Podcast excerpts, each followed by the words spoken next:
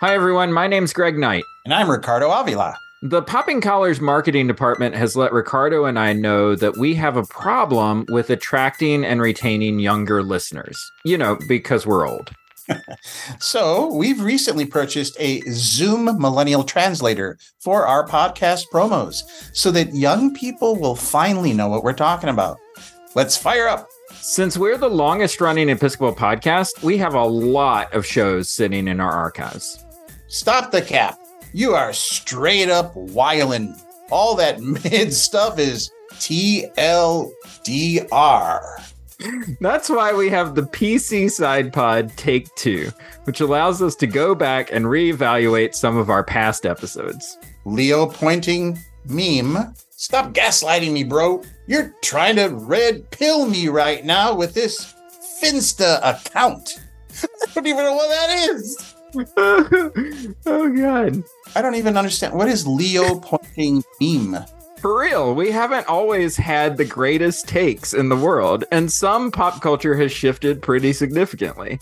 Take two gives us the chance to admit where we made mistakes and highlight how pop culture has evolved over the last couple of years. Eh, I was today years old when I learned about this. I apologize. I was not familiar with your game. You got that dog in you.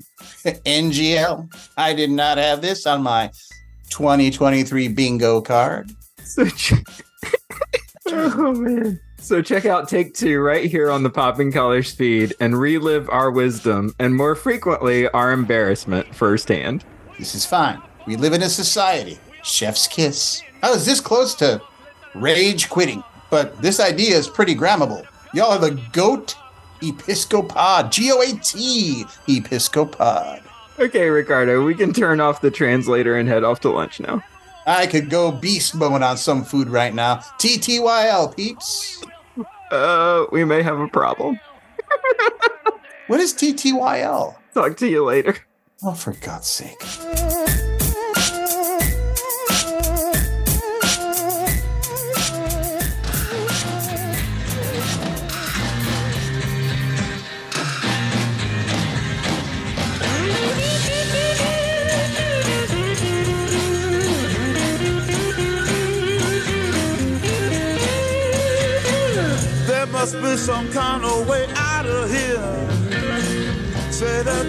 Hi, everybody. Welcome to the new and improved PC Music Diary with me, Greg Knight, and my co host, Ricardo Avila. Welcome back, Ricardo. To hey, our... Greg. Greg, it's good to be back.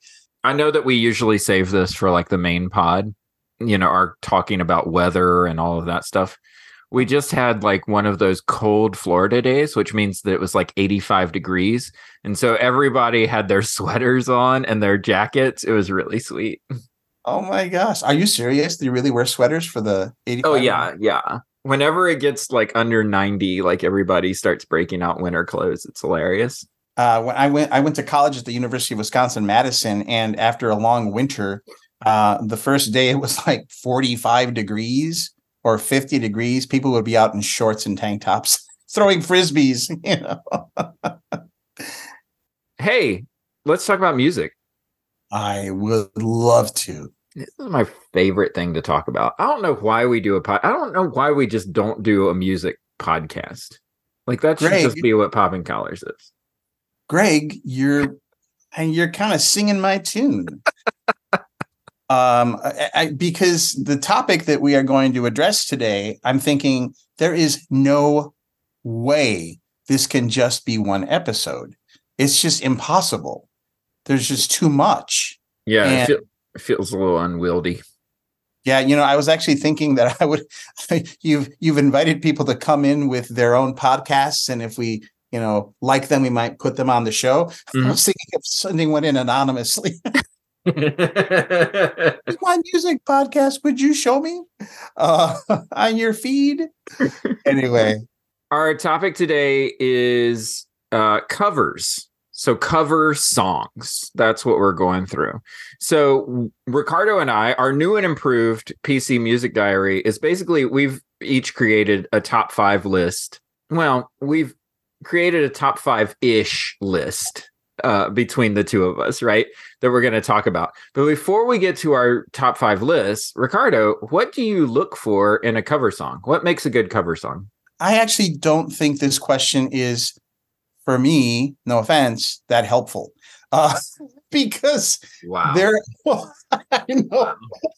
I know, I've already dissed you, haven't I? um, and anyway. that's the last PC Music Diary episode. Thank you all for listening. TYL.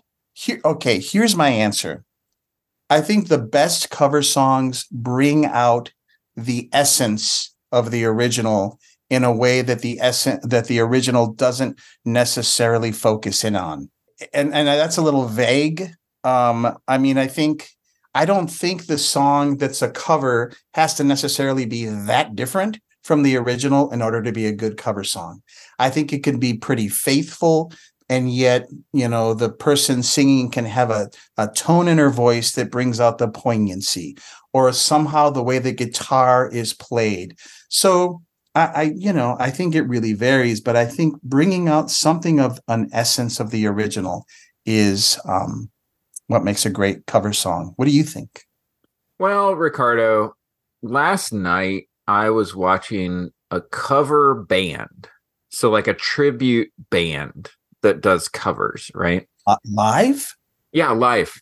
Oh. In downtown West Palm Beach, there's an amphitheater. And uh, once a month on Sunday afternoons, they will have bands come in and perform. And they're usually like tribute bands. And so mm-hmm. I listened to a cover band play uh, covers of Duran Duran, and then they stopped they went off stage they changed clothes and then they came back out and they did covers of david bowie songs. Oh and were they dressed like duran duran and then like david bowie? I guess the first time i guess maybe he was dressed like simon le bon i suppose. Okay. The david bowie outfit mm, i don't know. It was like a blue suit you know? Oh okay yeah yeah. But uh but he he he did the Bowie affect, you know how Bowie sings and it's like you know that kind of thing, that deep sort of uh, girl. That I don't know what they played down in Florida. um oh you mean like the let's dance like Let's dance. dance the blues. Like that, right? Let's dance. yeah, that's what I'm talking about, right? So he was able to get that, you know, that sort of Bowie sound, you know. Okay. Anyway, all of this is to say that it struck me as I was watching them that like the point of a tribute band like that is to copy the artist as closely as possible, right? To basically just mimic the song Right. So that everybody who's listening will think, oh, I know that song. That's Let's Dance by David Bowie. And so I'm going to stand up and dance, right? Because I know this song and it brings me comfort. But what you were talking about before, this idea of finding a the essence of the song or finding a new way of hearing the song or something strikes me as sort of reinterpretation. And those are the cover songs that when I think about cover songs on the radio or cover songs, you know, that I would listen to um on a Spotify playlist or something, it's it's that. It's it's finding a different way of communicating the original song, right? So it's finding like a whole new way of exploring sort of what the original song uh, was getting at. So like I I'm a big fan of covers that sound completely different from what the original was. So I mean like a perfect example would be uh, with a little help from my friends by Joe Cocker, right? Which is which is a lovely in my mind and I know that like everybody has a take on Joe Cocker's voice and stuff, but like that's a perfect cover because it's something that Ringo Starr would never be able to do with the Beatles, right? Often, what will bring out the essence of the original in my mind is paradoxically uh, bringing your own take to it, your own kind of um, style to it, right? Mm-hmm. So, for example, the Joe Cocker wailing by with a little help from my friends, as opposed to the is it Ringo Starr who sings that mm-hmm. uh, in the Beatles? It's a little more sing songy, right? Um, but yeah, yeah, and, and that brings out kind of the there's a roughness in Joe Cocker's voice, so that, that makes it. Do you ever wonder why songs get chosen for covers? Like, is it because the artist who's covering it just really likes the song, or because because when you were talking about them bringing their own thing to it, like I'm not sure that Johnny Cash picked Hurt to sing. Maybe Rick Rubin probably picked it for him. He was probably like, "Oh, this would be a good song for you to sing. You should sing this." But there's something about that song, the lyric of that song that fits really well with what Johnny Cash is bringing to it.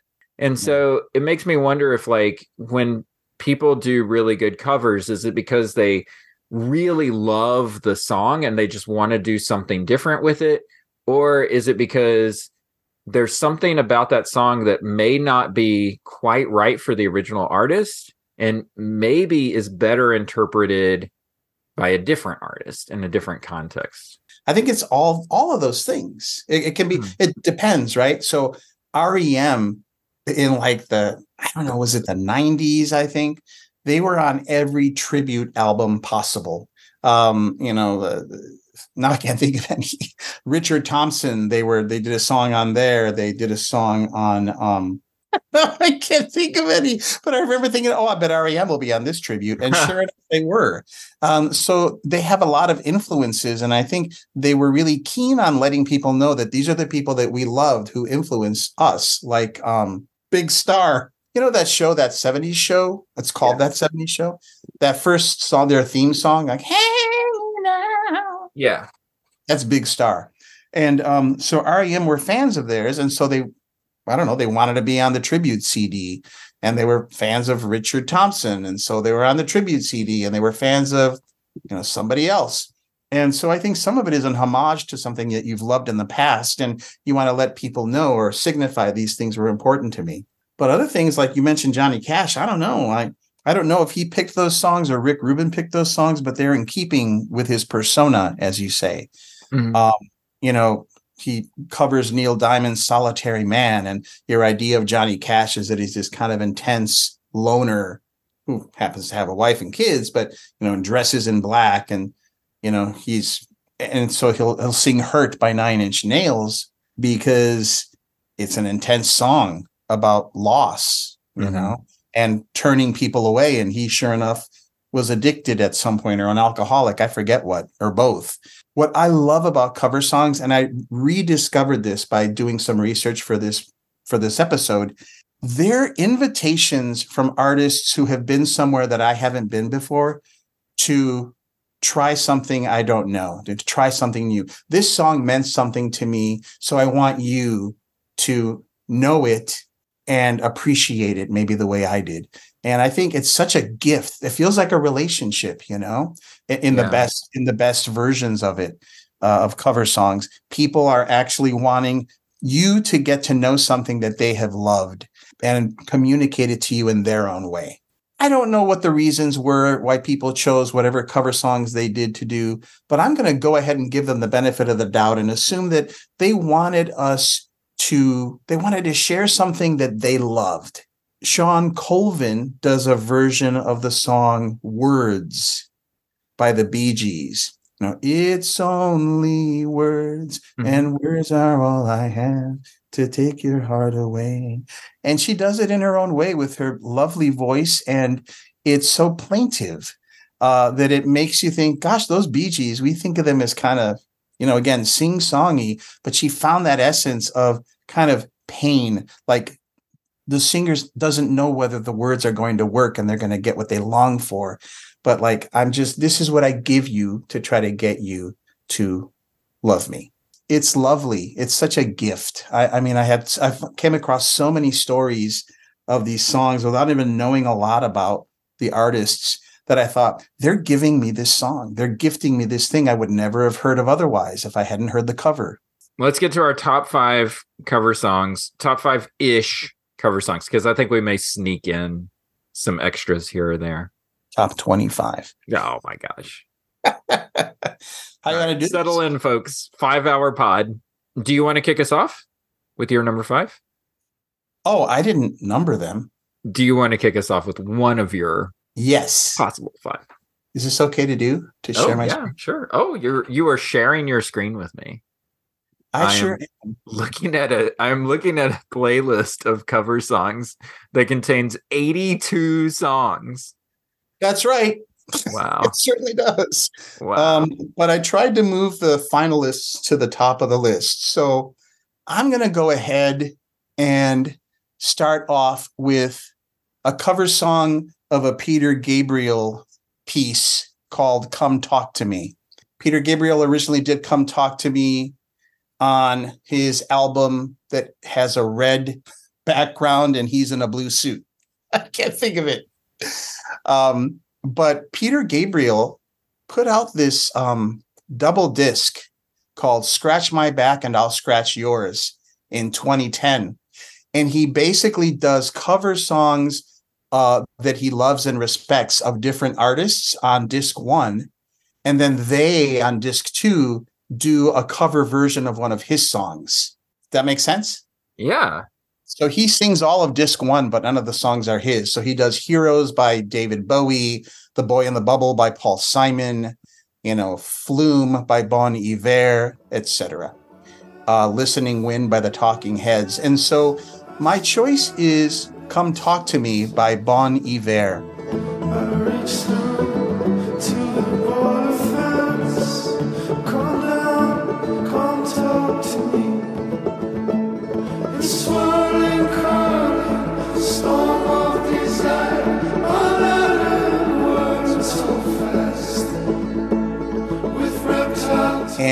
I think it's just gorgeous. And I, I, apologize for not knowing ahead of time the Peter Gabriel album that it's originally on. Is it Us? Yes. Yeah. Yeah. See the red with the blue. that was right. Okay. Uh, sorry, everybody. We're looking at our screens right now. So, "Come Talk to Me" by Bon Iver is just a stunning, gorgeous, and I think even an improvement of a um, of a cover song for Peter Gabriel. The original is terrific, but Bon Iver's version is more ethereal and it's a little more desperate and plaintive. And um, I think it's it's a classic. The other song I'd recommend from that double CD, Scratch My Back and I'll Scratch Yours, is Peter Gabriel's cover of The Book of Love by the Magnetic Fields. Uh, it's a really beautiful version. The book of love is long and boring. La la la. It's really he does a pretty job of it. Oh, cool. I recommend that as well. Uh, All right. When you, when you, you, first said the Book of Love, I was thinking of um who wrote the Book of Love? Yeah, that. okay, my number five. Is it possible for a cover to be done by the artist who actually originally wrote the song? Yes. Because that's what I have chosen. I have chosen Carole King's version of Will You Love Me Tomorrow.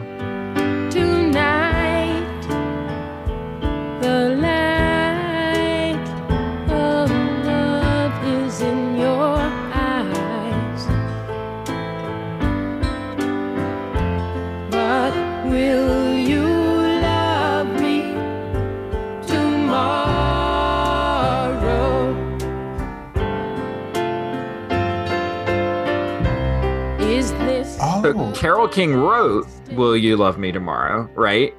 But it was popularized by the Shirelles who had a, a take on that song. It was it was they they did a girl group version of that song, right? A 60s girl group version of that song. And it's really lovely and it's upbeat and it's fun and it's fun to sing and all of that stuff. But when you get to Carole King's version of the song, it's very slow. She slows it way down and she makes it more like a folk song. Um, and the reason why I love it is because the Shirelles version is Um, it's it's fun. It has like that teenage energy to it, you know. But the way that Carole King sings it when she sings it slow, you actually understand the emotion that is coming with the song, which is a very teenage emotion. Like what she's tapping into is maybe the most important question that teenagers ask, which is okay, I'm doing this with you, but will you still love me tomorrow? Right. And it feels like the entire world and your entire future hinges on that question. That's a great example. So so she wrote it, but who was it? The Shirelles? Mm-hmm. Yeah, the Shirelles recorded it first. I know. Okay. But okay. I mean, she was in the Brill building, right? So she was part of that sort of like hit machine, just kind of writing songs for all of these, you know, artists that were coming through and stuff. You know, this is a religion and pop culture podcast sometimes. And so we we use words like that a lot when we talk about like the you know, in scripture where it's like the kingdom of heaven is like and you use like an example from this earth to kind of point towards a heavenly reality. And that's what it that's what it feels like songs like this do is that it takes this very simple idea of you know teenage sexuality and escapades and stuff like that but asks a really pointed question which is am i going to have a partner on the other side of this or am i going to be alone again? All right what's your number four? Well it's like or what's your next song my next pick, I'm I'm going to kind of feed off of your theme, and um, I'm going to make my next uh, covers pick a cover of Britney Spears' "Baby One More Time" by Fountains of Wayne. Show me how you want it to be. Tell me, baby, cause I need to know.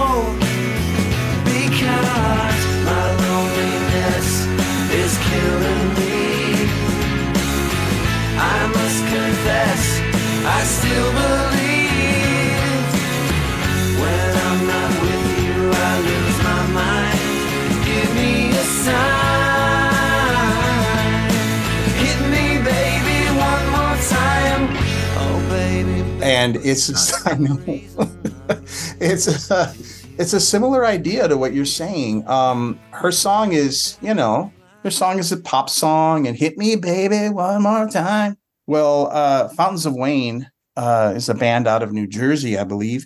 They take it down to guitars and drums, and um, they bring out the pain of the song. I mean, the song is like intense, and they bring that out. It's like my loneliness is killing me.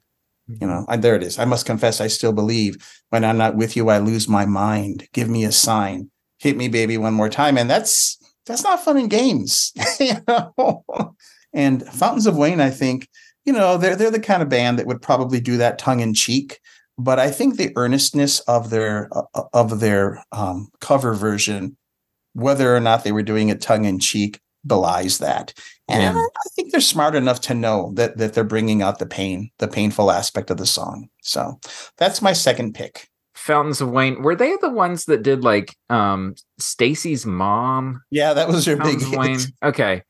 Because I I think to myself like um okay, so they're probably I don't know, like these they're trying to be funny. Like there was a there was a band called Alien Ant Farm that did a cover of Smooth Criminal mm-hmm. by Michael Jackson and I got the feeling like they were trying to do it ironically because Alien Ant Farm were like a punk band. And when you did the Fountains of Wayne Baby One More Time, I was like, okay, is this one of those, oh, we're being funny and ironic with our guitars and drums, uh, playing a, you know, a pop song by the queen of pop, right? Britney Spears.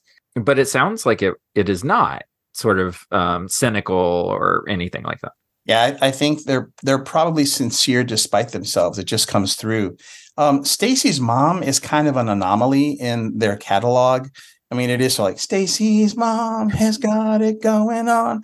I mean, that's annoying right there. But um, they've got some great albums, and um, I think that the the the phrase that describes their kind of music, what's it called? Power pop. or something, uh, is what they were categorized as. And I think they're smart. I mean, Adam Schlesinger was one of the two main guys of the band, and he's the one who died early in uh, the COVID uh, pandemic, mm.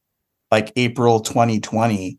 And he did, he won awards, didn't he? He did like, um, he did music for TV shows and things. Oh. Um, he was somewhat famous. Um, oh, he did that thing you do, the Tom Hanks movie. He wrote that title track. Oh, okay. The original score for Cry Baby.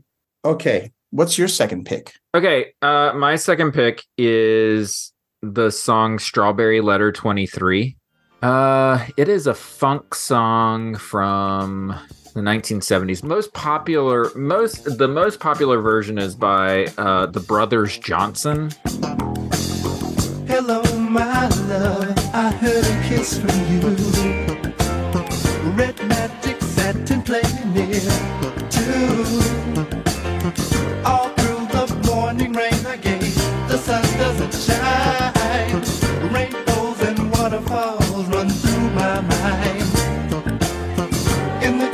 Produced by Quincy Jones. Uh, but it was originally a song written by a guy named Shuggie Otis. Shuggie Otis. Uh, in 1971 was when Shuggie wrote Strawberry Letter 23. The cover from the Brothers Johnson um, has like the intro that feels, you know, it's like these bell sounds that yeah. and these these are on like the Shuggie Otis version too, where it's like ding ding ding ding ding ding ding ding ding ding ding ding ding ding and and then and then the Brothers Johnson version goes into like straight up like funk groove from there. So like the bass comes in is like boom boom boom boom boom, boom and like starts walking that beat, right? And right. whereas like and it's a it's a total the reason that it stands out to me as a cover is because when you listen to the original, the original feels like a demo version of the song. It's just so stripped down and so mm. simple because it's just this one guy. And I think Shuggie Otis, when he wrote it, he was like 16 or 17 or something like that. He's just like young teenager or something.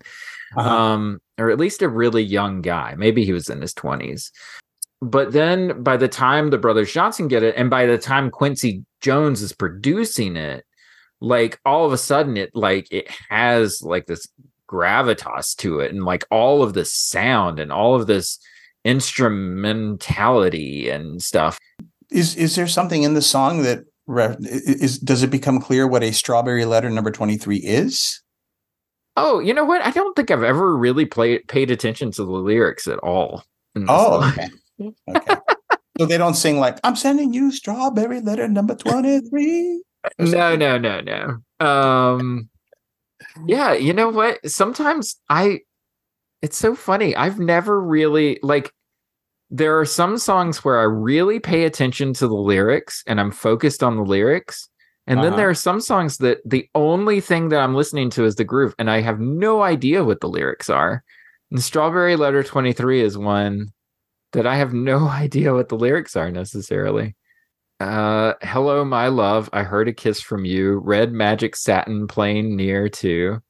All through the morning rain I gaze. The sun doesn't shine. Rainbows and waterfalls run through my mind.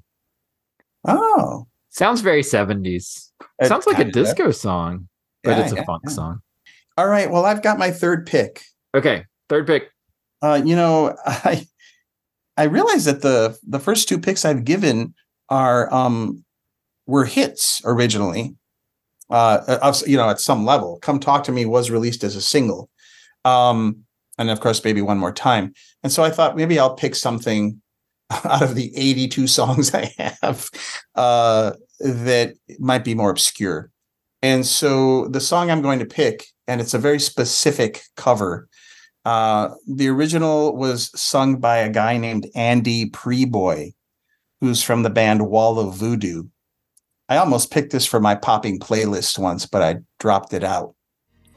It's um it's called Tomorrow Wendy. And it's by the cover version is by a band called Concrete Blonde. Oh.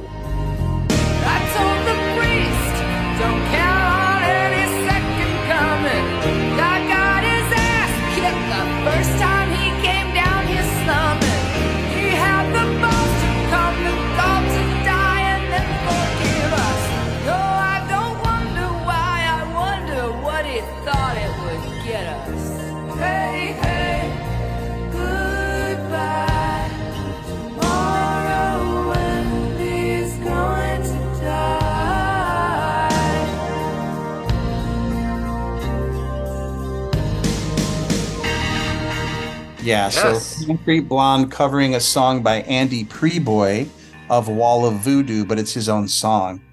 And um, the live version is it's important uh, that I, I'm talking specifically about the live version because um, the lead singer of Concrete Blonde, who of course I haven't researched, so I don't know her name, but um, she she says at the beginning she says, This is a song by a friend of ours, Andy Prieboy of Wall of Voodoo.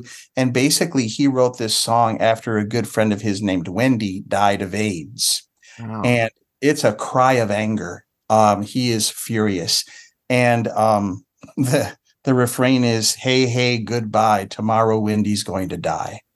And I'm always like slammed down by verse three uh, because it is.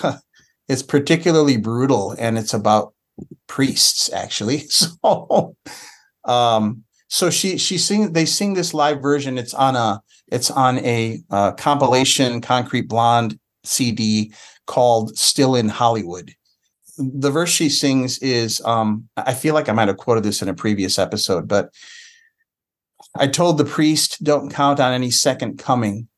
God got his ass kicked the first time he came down here slumming he had the balls to come, the gall to die, and then forgive us. No, I don't wonder why. I wonder what he thought it would get us. Hey, hey, goodbye. Tomorrow, Wendy's going to die. And she belts it out. She's got this like powerful voice, and she's like, hey, hey, goodbye.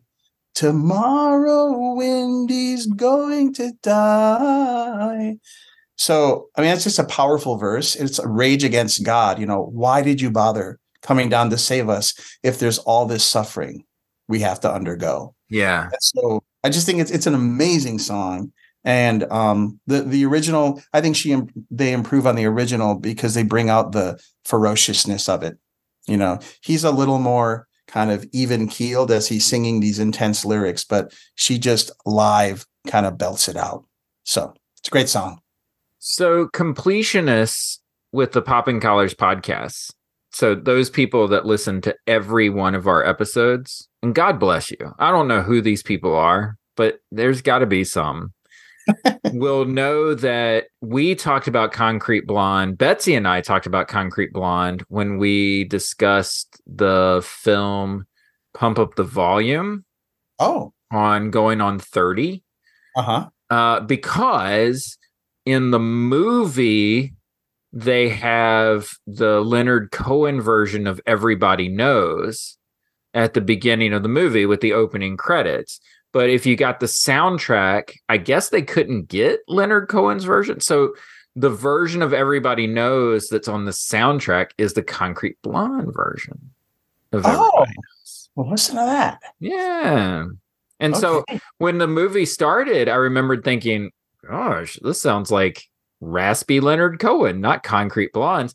And then I realized that, like, oh, it's because my soundtrack is doesn't have the Leonard Cohen version. So How interesting. Well, just to add another layer to that, um, the CD still in Hollywood that is the compilation of Concrete Blonde songs that culminates in Tomorrow Wendy Live has their version of Everybody Knows on it. And to sneak something in that's not one of my picks, you said I could. Uh, one of my almost picks is a cover version of Everybody Knows by Rufus Wainwright. Um, that's uh, it's it's from a, a movie that I think is sort of a tribute concert for Leonard Cohen. I want to say it might have been after he died that they put this together. And Rufus Wainwright was pals. You know, he knew Leonard Cohen. They're both Canadians, and Rufus's father was Loudon Wainwright, and he, you know, all the Canadians hung out together, all the artists, right? Well, what I like about Rufus Wainwright's version is that he he makes it almost like a cabaret song. Like, Everybody knows that the dice is loaded. Everybody knows that the good guy's lost. It's that sounded like a bad Bob Dylan. Everybody knew. he should have covered it. Um, but he, but Rufus Wainwright, it's it's really good. It's sort of sexy, cynical, and cabaret. It's like, oh well, everybody knows what the heck. Let's just sing. about yeah, let's just party and dance. Yeah. yeah, exactly. Very Ecclesiastes, if you will. Yeah. All right. Um, so that was my third pick. Okay. So my okay. So my third pick, I think you're gonna roll your eyes when I tell you this, but Okay. I picked uh, Mrs. Robinson by the Lemonheads.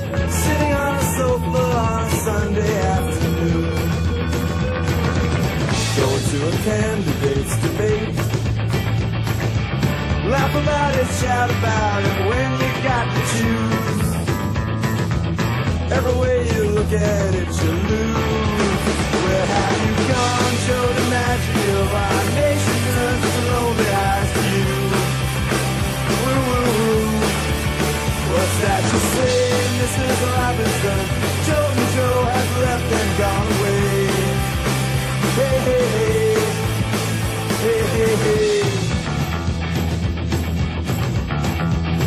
This is one of those. So we've been talking about like reinterpretation of the song and like all this stuff. When the Lemonheads do Mrs. Robinson, it's Mrs. Robinson. Like it's it's Mrs. Robinson. Like it, it is what it is. Like it's the song that Simon and Garfunkel sing. So there's no reinterpretation to it except that you know, I was just listening to it the other day and I was like, you know what? I'm going to put this on my list because I'm hearing something different, which is that it's totally it's the opposite of what I was saying about Strawberry Letter 23 where um you know the brothers Johnson took this little simple song and like churched it up a lot and made it into like a bigger song.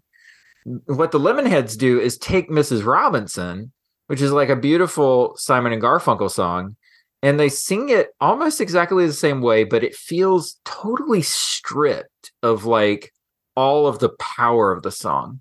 So that eh, I, I was thinking as I was listening to it, where I was like, I found myself almost singing the words in monotone along with the Lemonheads version. Oh, it felt like it was almost like a defeated way of singing the song, even though it's faster and even though it feels more punk there's some there's an edge to it that makes it feels like it makes it feel like you're going through the motions when you're singing the song and here's to you mrs robinson. Jesus loves you more than you will know uh, you know that kind of thing right? It's like okay we got it. It's mrs robinson. We're just singing this song. And there's no sort of verve or life to it. And I feel like there's something in that stripping away of the layers of the song that reveals something that's at the core of the song, which is listen, like, where have you gone, Joe DiMaggio? Our nation turns its lonely eyes to you. Like, there's a way that Paul Simon sings that that sounds beautiful and lovely and there's a way that the lemonheads sing that that sounds defeated and, and and so that's what i that's what i appreciate about uh the lemonheads cover of mrs robinson is that it's a straightforward cover but when you kind of listen to the way that they do it it's a, it is a reinterpretation even though the music isn't really that different from the original I think what you're correct me if I'm wrong, but I think what you're saying about that cover version is that um, it's almost a little more deadened than the original, um, and it made that makes me think of the last scene of The Graduate. You know, the movie that it's right where they're out in the back of the bus. They've escaped the whole wedding situation, and they're just kind of smiling and excited, and ex- you know, from the adrenaline of of kind of re- rescuing her from the from the wedding uh, and then suddenly their faces just slowly start falling mm-hmm.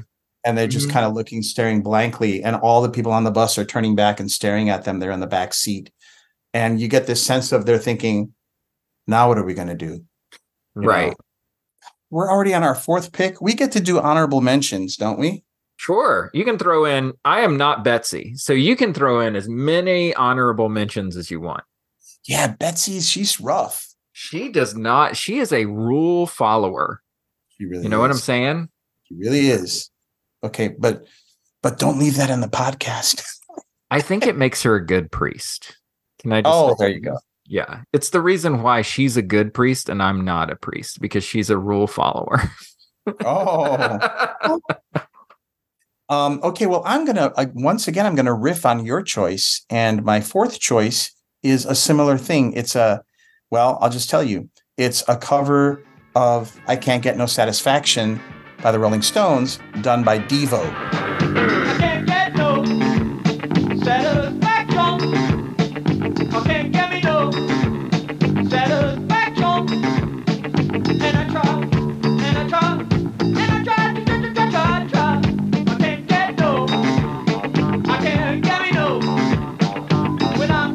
Yeah, it's it's great. I think they they sing it in this sort of almost robotic voice. I can't get no satisfaction.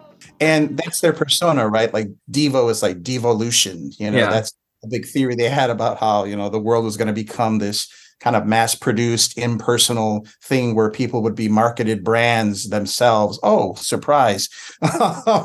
And um and and things would basically not be real or creative. And you know, often they dressed up in sort of androidy looking outfits that all looked the same with those cone hats and things. I love the subtext for me in that in in the cover version is so Mick Jagger is singing about like unrequited horniness, you know, basically. And they're like robots singing about I can't get no satisfaction. And it's all it's almost like they're undercutting the human aspect of that unrequited, you know, lust or whatever. But they're they're robots who either want it but can't get it because it's not in their nature, or he's just sort of making a little bit of a uh, an ironic twist uh, on the on the theme, you know. And even at the end, it's almost like his voice gets caught, right? Uh, she says, maybe, maybe, maybe, maybe, maybe, maybe, maybe, maybe, maybe, maybe, maybe, maybe come back later next week. Remember, because you see, on on a losing streak. I think it's it's kind of hilarious, but it's also just kind of um, it's got such a bounce to it, a good poppy, slightly punky bounce to it that really uh, I I I prefer it to the original. I mean, I would listen to Devo's version as I did today five or six times, um, and maybe because the Rolling Stones is so famous, but um, of course it's a great original. But I love that they do this sort of animatronic take on Desire. I can't get no satisfaction by Devo. That's my fourth pick. Okay, I may be making something up. So I'm looking it up as I'm talking to you.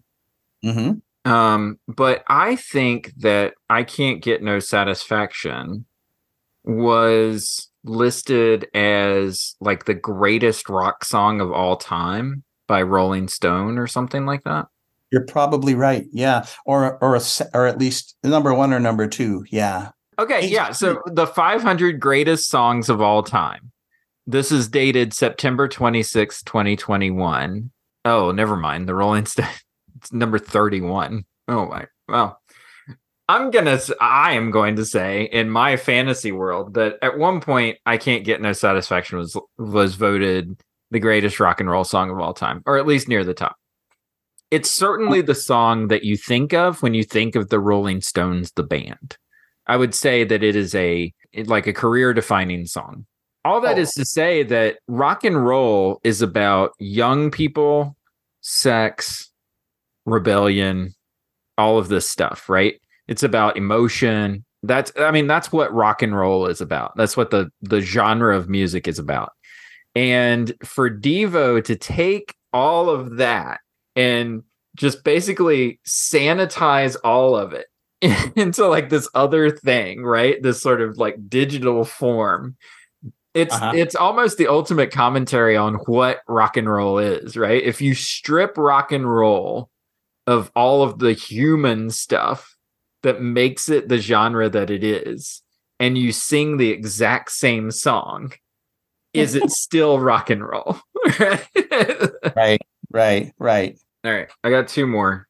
I can get Oh. through this next one really fast. If I thought that you were going to roll your eyes at the Lemonheads, then you're definitely going to roll your eyes at this one. Oh, Greg, come on.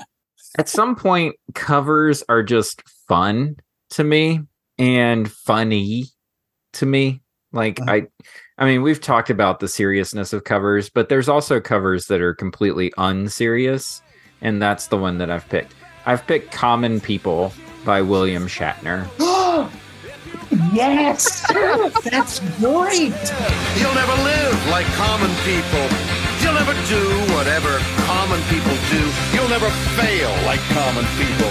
You'll never watch your life slide out of you and dance and drink and screw because there's nothing else to do.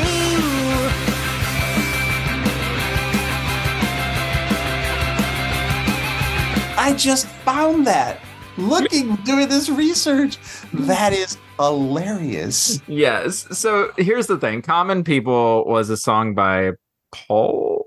Pulp. Yeah, yeah. Pulp did Common People. Yeah. Pulp. Um, and it's, you know, it's like a, it's like a 90s, you know, alternative rock staple, you know, fun, kind of disaffected lyric that were all over the place in the 90s. Well, when you put those words in the mouth of William Shatner, who's doing like his spoken word William Shatner thing and saying, I want to live like common people. It just takes on a whole new reality and it makes me laugh and giggle. And there's something just, uh, you know, so funny about it, but also you know kind of cute about it too like there's some there's just like he's bringing so much extra to the lyric that um that every time i hear it i think oh, this is this is great this is what covers are all about for me and so so common people by william shatner the only reason i picked it really is because it's kind of funny So Greg, I I just I commend you for that choice. It it was way down on my list and I had never heard of it until I did like the little research I was doing. It's like, oh, I want to find out what are the best ones, and I I have I love tons and tons of cover songs already, but I mm-hmm. thought, well, I should see what the best ones are or whatever. And so I looked at scoured all kinds of lists, and it was on one of the lists. Oh was it really wow Yeah, like number eighty or something. yeah number 80 Um, is about right you know, given that they're anyway, but it, it's it's you know, it's a certain it's certainly a curiosity. But you're right. Um, can I say something about that song, "Common Yeah. People"? Um, I actually I I really I didn't know it when it first came out. You know, I saw the album, the Pulp album, and I finally listened to the song just kind of by accident, and I read the lyrics, and it's actually pretty incisive.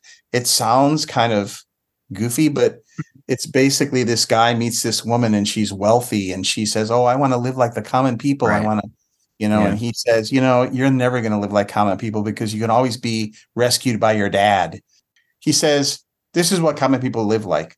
Rent a flat above a shop, cut your hair and get a job, smoke some fags and play some pool, pretend you never went to school, but still you'll never get it right because when you're laying in bed at night watching roaches climb the wall, if you called your dad, he could stop it all. Yeah, you'll never live like common people. You'll never do what common people do. You'll never fail like common people. You'll never watch your life slide out of view and then dance and drink and screw because there's nothing else to do. yeah That's pretty intense. Dude, that is crazy intense. Now I imagine William Shatner saying it. I know, I know. That's what's great about that version. Are you sure you want to live like common people? You know. um, Oh, that was way more serious than I thought my William Shatner pick would go. hey, William Shatner is not joking around. He's actually a really great actor. He just did Hamlet when he was really young, and it affected the rest of his career. Oh, but wait, isn't that William Shatner in that amazing Twilight Zone episode? Yeah. He's Oh, yeah, with the gremlin, yeah. That I watched that episode on an airplane, I think. hmm and I jumped when he opens the thing of the airplane and the the gremlin's Yeah, face little face. there. I gasped out loud. People looked at me. That's a great episode. Okay. Um, my fifth pick, but not final. I'll just put that out there because I'm gonna keep talking All right. after you do your fifth pick. Um, you know, I'm torn. There's so many, so many great songs. Um, I will pick a song. All right, I'm going to pick this.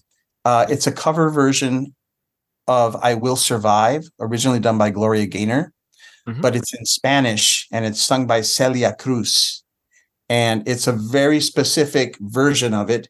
It's uh, it's the Azúcar remix, Oh, the sugar remix. the sugar remix, because uh, Azúcar para ti remix, and it starts out just like the original with the with the piano,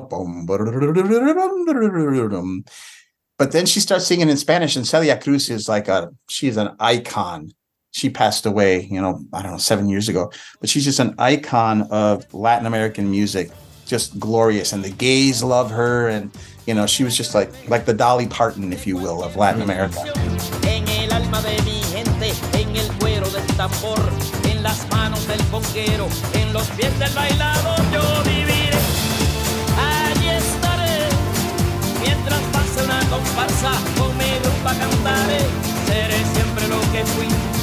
Azúcar para ti, yo viviré. Yo viviré.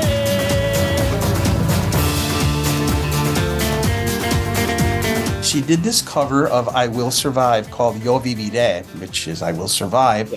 Um, and the music sounds a lot like the original, but she updates it because the lyrics are not about surviving, you know, uh, uh, uh, an, an affair that ends, right? A love affair that ends, like Gloria Gaynor's. It's about how she will survive after she's dead in her music and in the anytime you you you dance to my songs i will be there. And and the way she sings it is just so she's she's the real deal you know? She's like as i say she's a she's an icon. Um so i guess i guess i can't really read you the lyrics. I, I sort of have to translate them. But she basically she says wherever in, in the soul of my people in the skin of the drum in the hands of the conga player in the feet of the dancers i will survive. I will be there. As you're as you're dancing the rumba or you hear my voice i will always be what i i will be what i always was. I will bring you my sugar. I will survive. I will survive. And it's the statement you know that uh, coming from someone who's so beloved Yeah. and of course now she has died um it's a beautiful thing about it's an artistic statement isn't it? She's like my, my love will always be there and my voice will always be there. As long as you listen to me i will survive. So it's it's gorgeous. It's it's fantastic. It's a it's a dance song you know the remix is really uh pumped up. And um you know the violins are in there the whole business. And i just i just think it's a it's such a life affirming uh take on that song uh, Gloria Gaynor's is fantastic as well, Yeah. but she's about she's all about surviving an affair and moving on. Gloria um, Celia Cruz is about you know living on after she's dead because it'll be you know her her her the the love she shared, the music she shared in her life is her legacy. So that's my fifth pick. That makes me think of two things really quickly. One Yep. is it makes me think of the movie Coco. Have you seen Coco? Oh yeah, sure. there you go. that and just that idea of memory and you know music and memory and how like um how memories you know are connections to immortality right like as when people remember us or when people remember our music it it keeps our spirit alive you know Right, right. That's Going right. Coco, which I- that's- I love that thought. Whenever I think of eternal life or something like that, that makes more sense to me than any other sort of form. This idea of like memory and stuff. Um, and then the other thing is that I was listening to a pod. I'm going to date our podcast now, but uh, the Marc Maron podcast came out today, and he was interviewing Rob Halford from Judas Priest, the lead singer of Judas Priest, and um, and Rob Halford was talking about nostalgia, and he was like, "I get it. I get the way that nostalgia is used, like the way that the word is used in our current culture." You know, as like this thing of like, oh, you're just trying to appeal to like old memories or trying to make me remember an older version of myself in order to sell me something, you know, that kind of thing. But he's like, but there's so much there's so much power that's tied up in memory and remembering, right? And so he he basically did this whole like pivot on the word nostalgia and like stripped it of all of its negative energy and just loaded it up with like a bunch of like positive images and it made me just reevaluate how I use that word kind of moving forward. And um so anyway, uh, yeah, just that that idea of thinking about music, memory, song, meaning, life, survival.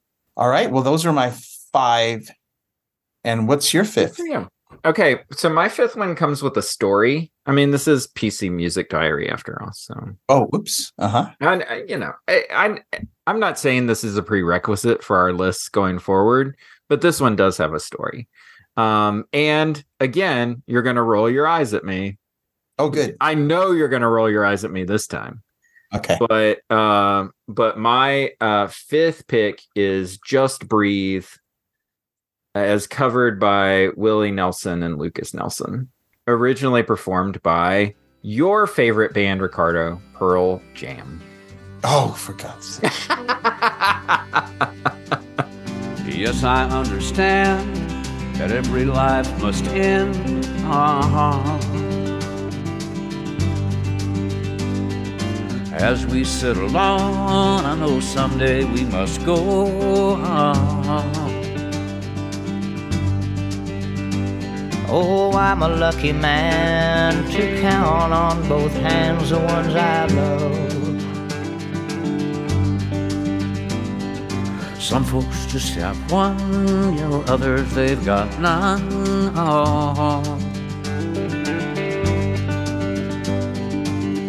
Stay with me. Oh, let's just breathe.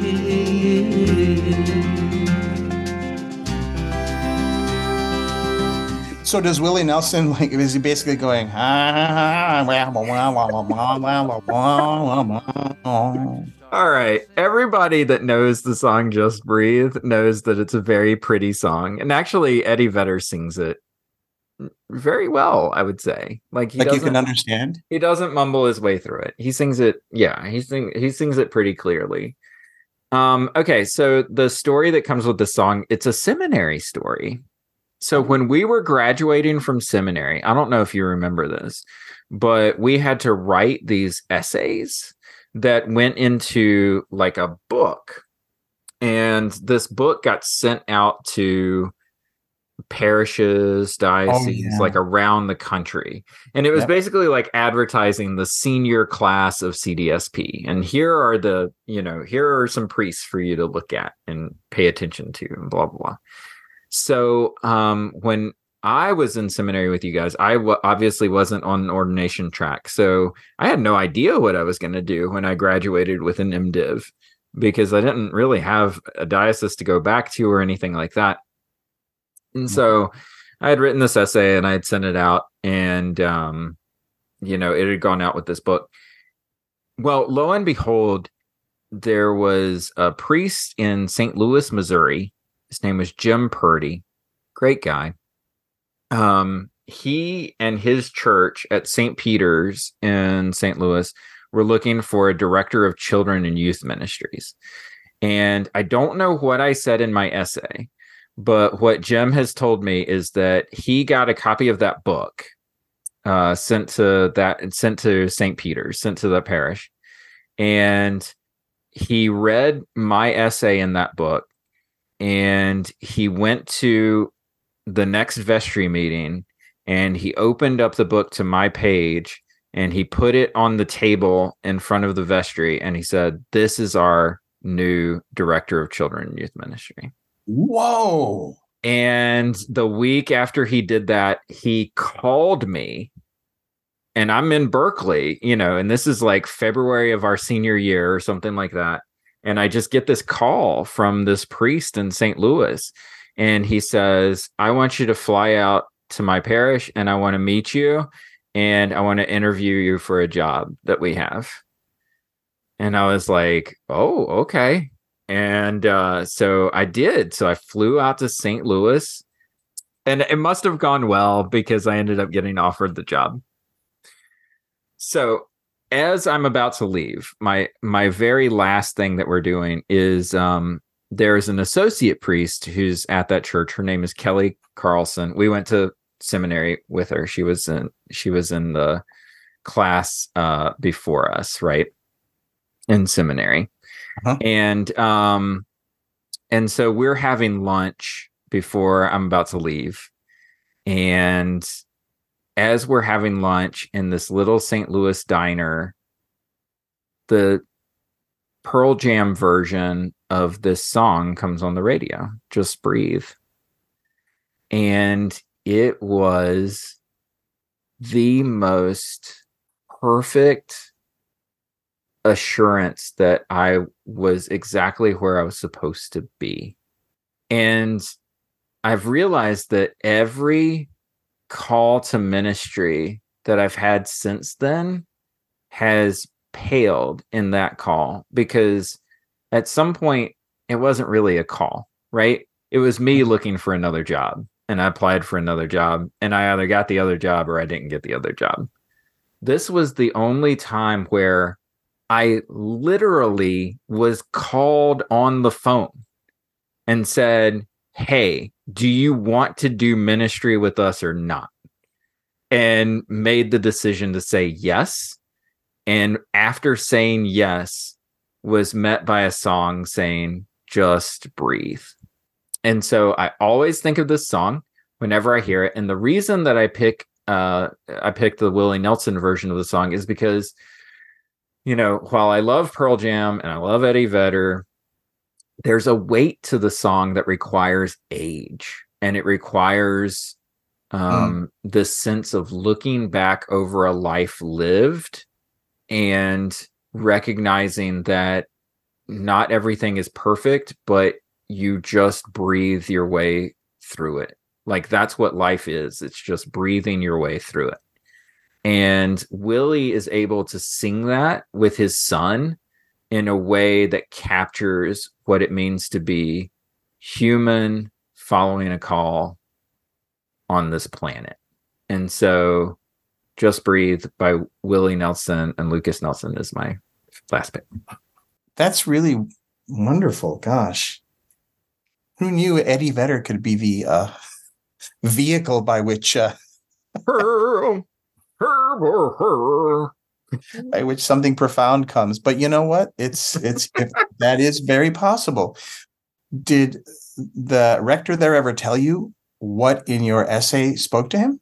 No, uh, I don't.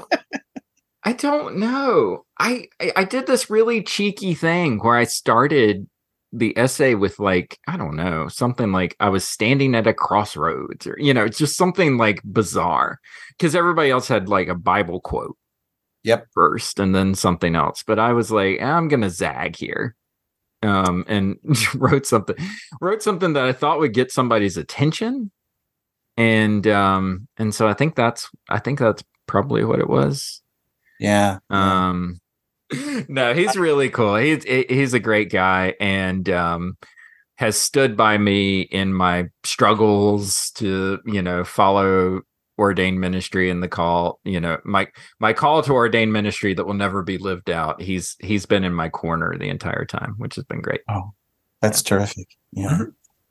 I gosh, so God, those little booklets worked at least in this one. i know i was shocked Yeah. i told um what was it, anne what was her name Ann Coburn.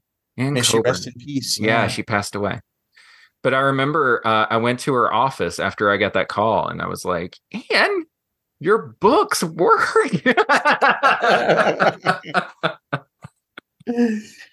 That's great. Just for the record, I, I did not use a scripture quote uh, to open my little essay. I used a Leonard Cohen lyric. And I don't quite remember, but it might have been the one from Anthem. Ring the bells that still can ring, forget your perfect offering. There is a crack in everything. That's how the light gets in. it wasn't everybody knows that the dice started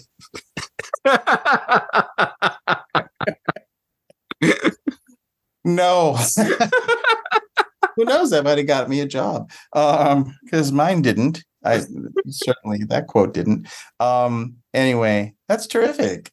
that's my just breathe story That's a good just breathe story. And um gosh, I think that's the only time I've ever liked Pearl Jam. Um, Yeah. okay. Thank you for talking cover songs with me, Ricardo. Absolutely, Greg. Thank you. What are your favorite cover songs? Email us. Maybe we'll read it. Probably we won't. You know, it's just the way that emails work with I'll read it. I'll read it. Just forward them to me, Greg. I'll read it. I don't know. Have you seen the emails from our fans? Have I sent you these? Never. Incoherent. I mean, it just I can't. Are they, are they bots or something? I don't know. Do you think we have a lot of bot fans? Maybe. Because What? they're listening to they're listening to Devo's version of I can't get no satisfaction. or the Lemonheads version of Mrs. Robinson. That's right. Oh, wow. All right. Before we start talking covers again and do another hour, we should probably end it here. So uh thank you for listening to the PC Music Diary. We will see you next time. and keep those collars popped. Pop, pop, pop, pop, pop. I can't Pop, pop, pop. That's right. Well,